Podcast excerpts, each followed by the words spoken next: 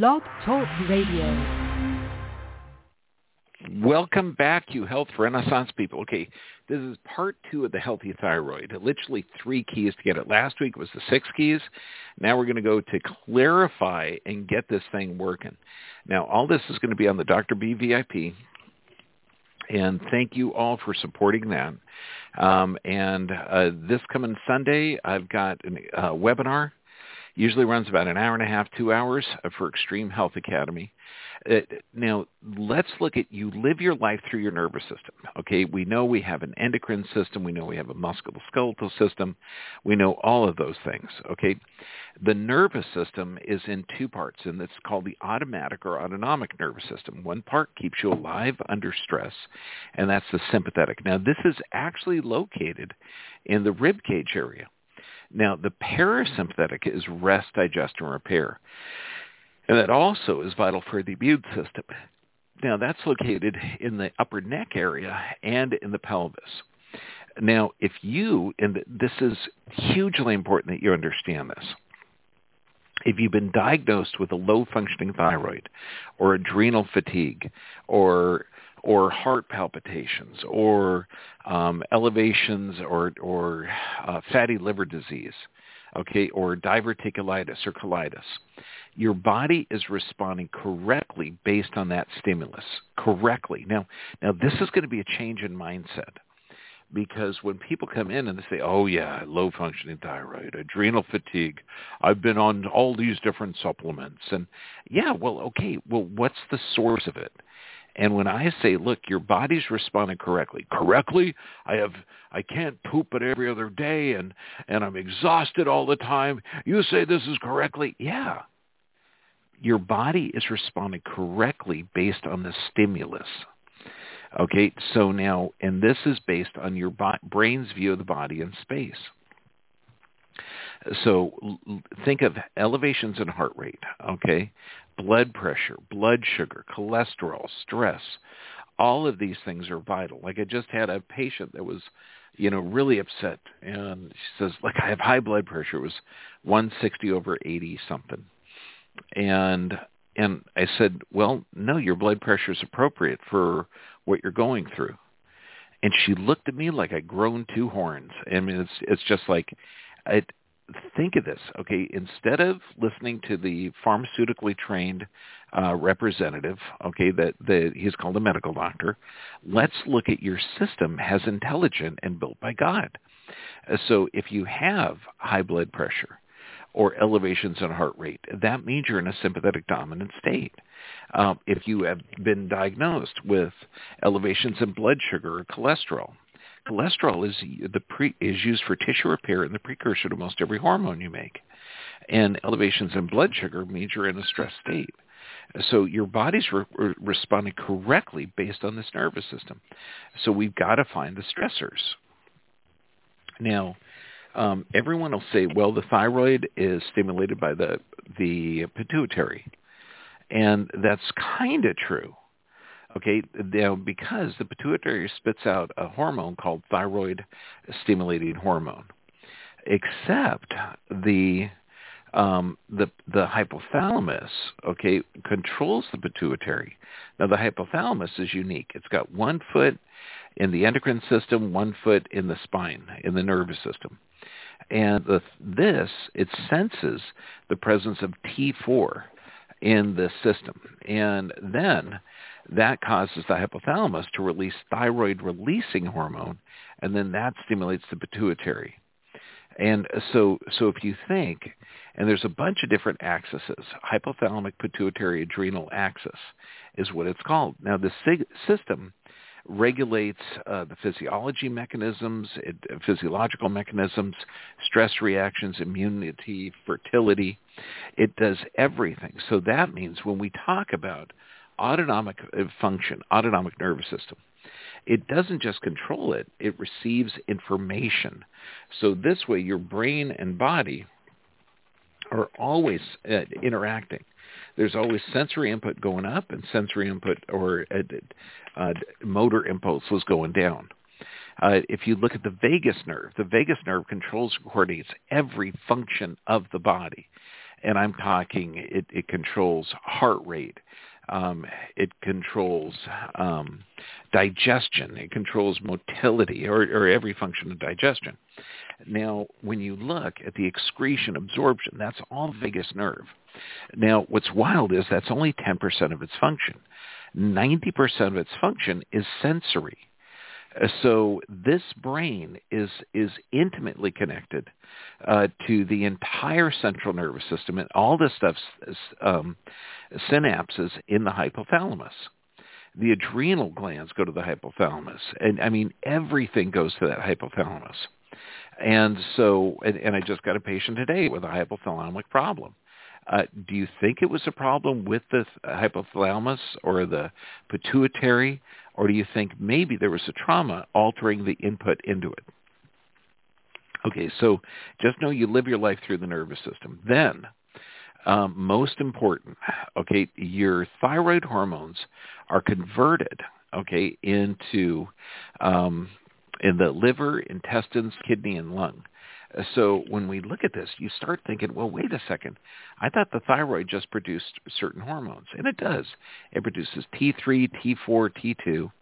Um, now, T4 to T3. Okay, T4 is what the thyroid produces mainly. Um, it about 20 times more T4 than T3. The problem is T4, when it's converted to the active T3, T3 is three or four times more powerful than T4. Now, this conversion occurs in the liver, intestine, kidneys, and lungs. So just picture the average person that they're eating a whole bunch of fast food. Well, this will cause um, low functioning thyroid. Why? Why would the oxidative stress or, or polyunsaturated fats um, like canola, soy, vegetable oil, safflower, sunflower, walnut oil, all the processed food additives, why would they negatively affect the thyroid? Uh, well, because they're going to negatively affect the intestines, the kidneys, the lungs, all of this. Okay, in, in addition to which, a lot of these polyunsaturated fats negatively affect thyroid function. Now, if the thyroid, or if you're in a stress state, your body's going to secrete cortisol. And cortisol is brilliant. It's one of the few things that keep you alive under stress. Now, the big thing with cortisol um, is in short term, it helps your immune system, it helps your body regulate, it helps everything. Okay, long term, it will kill you. And this is why a lot of people who've been under stress for a long time, they're going to have weight in the belly, seat, and thighs, and that, that weight distribution has to do with excess cortisol. Um, also abdominal fat distribution, thinning of the limbs, okay, a moon face. So there's a lot of visual signs that you can see that that are contributing factors to that high cortisol. So the cortisol secreted by the adrenal glands and then the thyroid hormones secreted by the thyroid, they're in a balance. It's always a balancing act. So if cortisol is raised up, then the thyroid is lower. Now, you can take supplements to lower cortisol. You can take drugs to raise the thyroid function. But how about we look at, um, at how the body works? So the things that raise um, cholesterol or cortisol is uh, low thyroid function and inflammation. So this means any tissue damage anywhere in the body is going to raise cortisol. And if it's an acute inflammation, like let's say you're swinging a pick in the garden, beautiful. But also inflammation from tissue damage from toxic food, that will raise cortisol. Stress, and that's physical, chemical, emotional stress. Uh, tissue damage, okay, toxic food, and injections. Since we can't say vaccines, we have to say injections. Yeah, that's the the state of the um, situation that we're in now. So now, what uh, lowers cortisol? A healthy thyroid function. Healthy vegetables. This means organic vegetables, not loaded with pesticides. Healthy water. What kind of things lower thyroid function? And let's see this. Okay, we already know that estrogens And this could be endogenous estrogens. It could be, you know, soy products. It could be endocrine disruptors like glues, plastic, pesticides. Um, liver toxicity. So this means that if somebody's drinking the genetically modified high fructose corn syrup, I mean, I'm talking like soda. Okay, this could damage it. If you're taking fluoride, and it's not just in um, toothpaste, fluoride is in a lot of different products. It, any product that is manufactured in a manufacturing plant that utilizes fluoridated water is going to have fluoride in it. Pesticides are estrogen based. That's going to elevate it. Then back to the stress, toxic food, medications, and injections. So when if your doctor is just prescribing um, T3, T4, or or without looking at your environmental exposure to fluoride or pesticides or what type of medications will negatively affect it or if there's been some type of tissue inflammation, then this doctor needs to be fired. What helps the thyroid? Healthy gut function.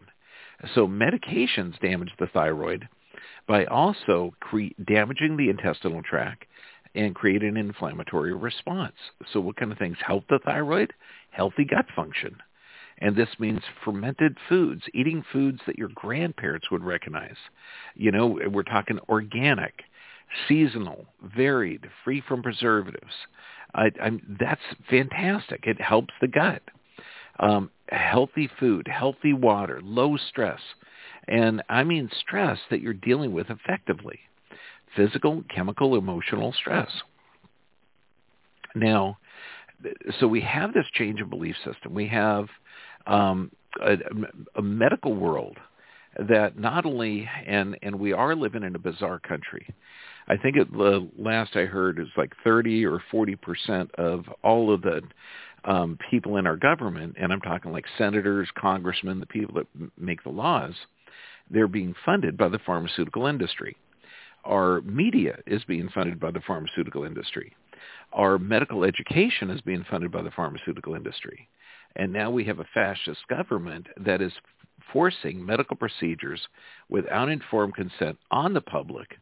Uh, why? Because the government is funded by the pharmaceutical industry. Then we have massive regulatory capture where the agencies that are designed to regulate the industries that they're supposed to be watching are actually paid by those industries. This is why the Center for Disease Control owns 57 um, vaccine patents. And the National Institute of Health also they make money by by approving of these drugs.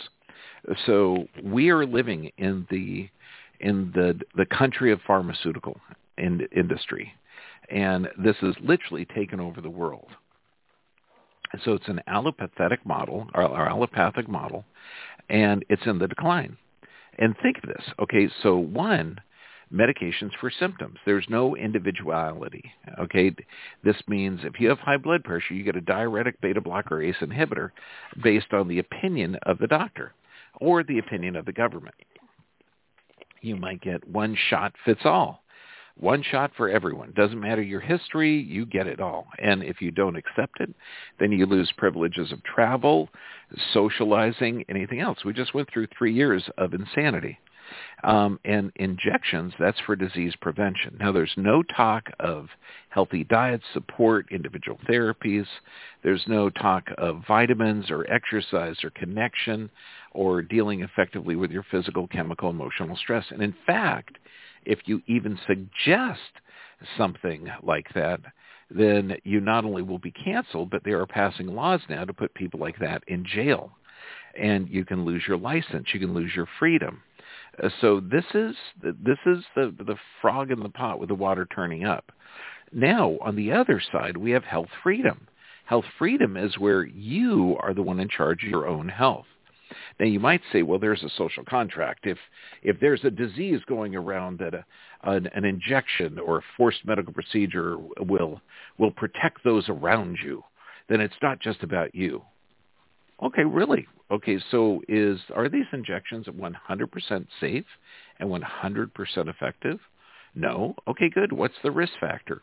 if they haven't been studied for a really long time, um, you know, the, what's the risk-benefit ratio? Now, let's say that you had a disease going around that 99.9% of the people wouldn't have an issue with.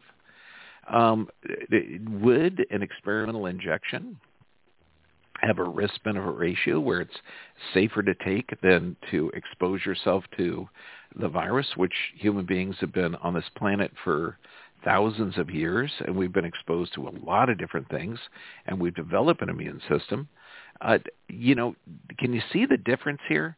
The rigid allopathic model and health freedom where you can decide. Uh, so it's time that we um, take back our health. And if you look at this, the delusion of diagnosis, when we're talking about thyroid function, high blood pressure, inflammatory bowel, fibromyalgia, cholesterol, um, breast cancer, attention deficit disorder, all of these things are going to put the body under stress or they're adaptations to stress. So in addition to a low-functioning thyroid, you can have a host of other symptoms based on your adaptation to stress. Uh, so really, you've got physical, chemical, emotional stress. That's all three of them. And correcting these stressors, because you don't want to eliminate it. Without stress, you die. But with too much stress, you're going to die. Uh, so it's really how you handle the physical, chemical, emotional stress. So if you're always at a desk, not moving at all, by gosh, you're going to have to move at, at work or at break because movement is a vitamin nutrient if you're very physical at work, okay, let's say you're a chiropractor or a contractor, okay, you had better be physical in your downtime because if you're just laying around exhausted, uh, your body is not going to be healthy. When you're physically working, you're using your muscles, and some of them can get in the anaerobic metabolism. Anaerobic means they're not getting enough oxygen, and so this means soreness and achiness will fill, build up everywhere. And that's going to get in the lymph system and cause diffuse joint pain and you know literally it's going to feel crappy. Okay but movement will move that lymph flow and de-stress out the body. Plus movement is going to help with that brain function. It's literally going to send signals up. Now emotional stress. If you master your emotions if you take charge of your emotional health um, this is going to alter your physiology chemical stress. This could be poor sleep, lack of nutrients, um, toxic chemicals to alter your physiology. You might know it as medications and toxic food. So addressing all of these is hugely important, and that's going to help your thyroid and everything else. So now how do we measure stress levels? We use heart rate variability. Okay, and you, we can measure clearly the sympathetic and the parasympathetic, and we can measure what normal is. So understanding that you can measure this, and I'm going to have a couple of case studies up, and you're going to see very, very clearly, here's a guy diagnosed with um, 45-year-old, high blood pressure, type 2 diabetes, and thyroid dis- disorder. Does he really have a thyroid disorder or type 2 diabetes or high blood pressure? No. He's under stress. His body's responding correctly based on this stimulus. Uh, so identifying the stressors, and that's why we use the heart rate variability to check um, autonomic activity. Then we use a surface electromyography to measure the muscle activity that, that runs down either side of the spine and rolling thermo to measure organ and gland function. Got another patient 83 years old, numb hands, anxiety, fatigue, high blood pressure.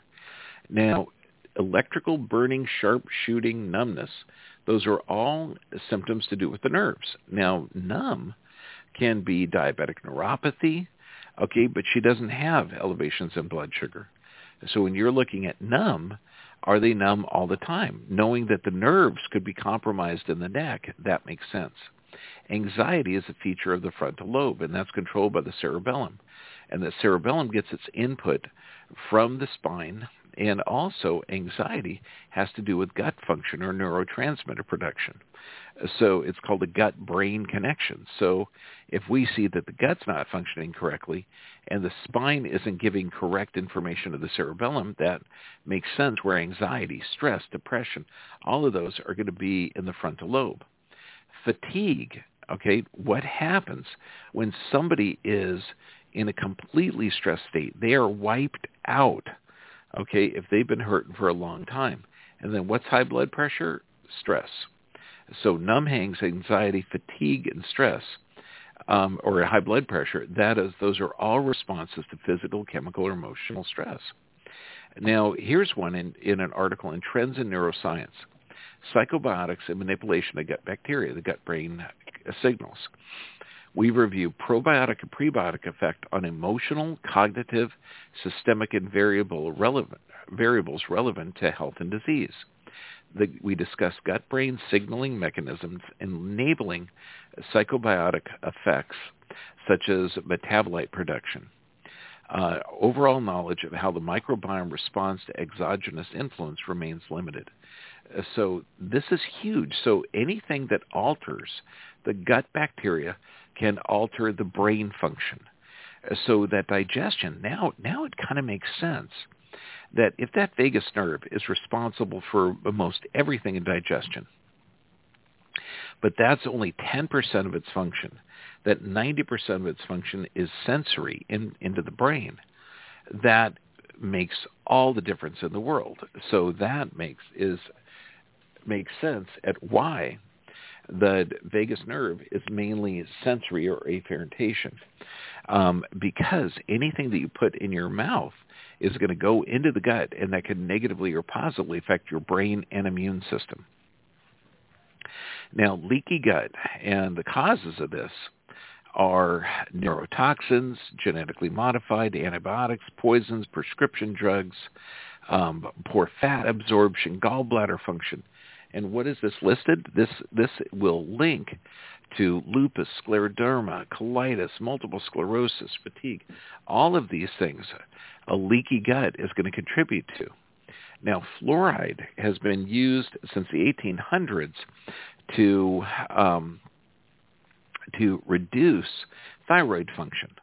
And this has been amazing. Now, in, up until the 70s, the scientists in Europe were prescribing fluoride to reduce basal metabolic rate, or BMR, in patients who have an overactive thyroid.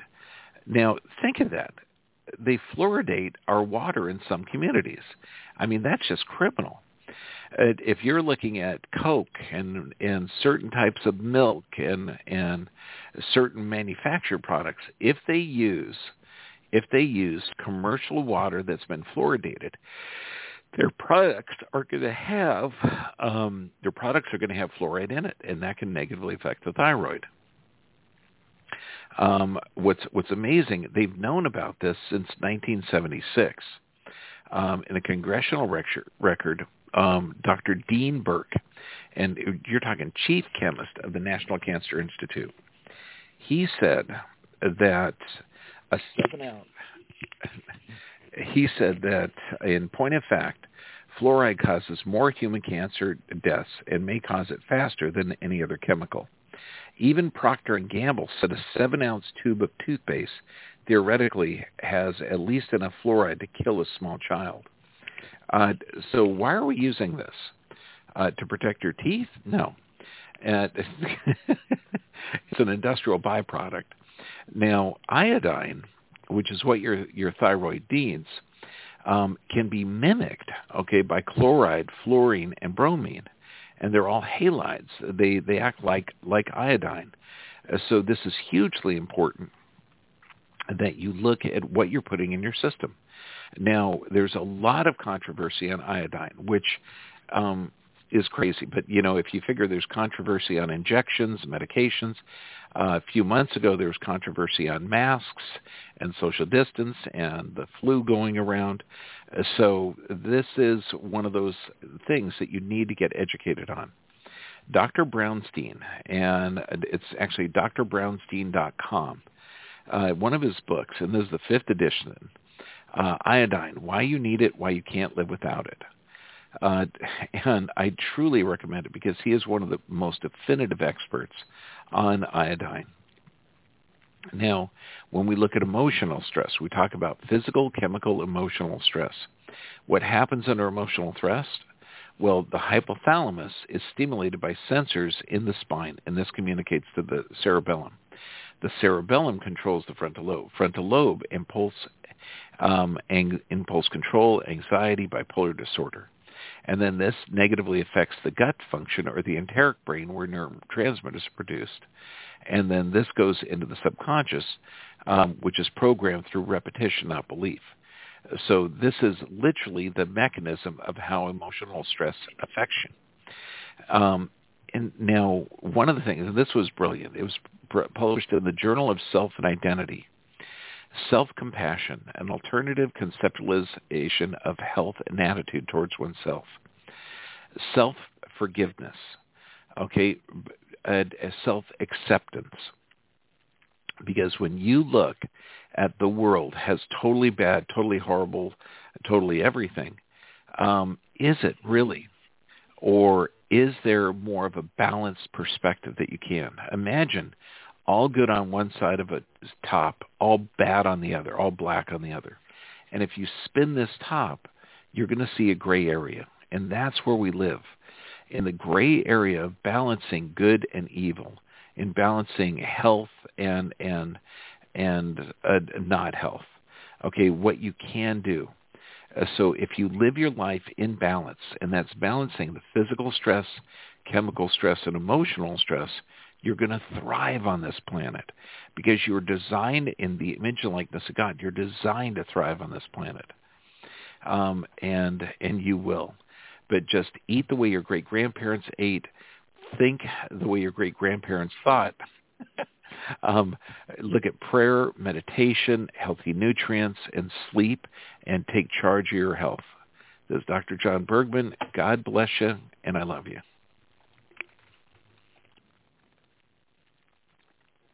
It is Ryan here, and I have a question for you. What do you do when you win?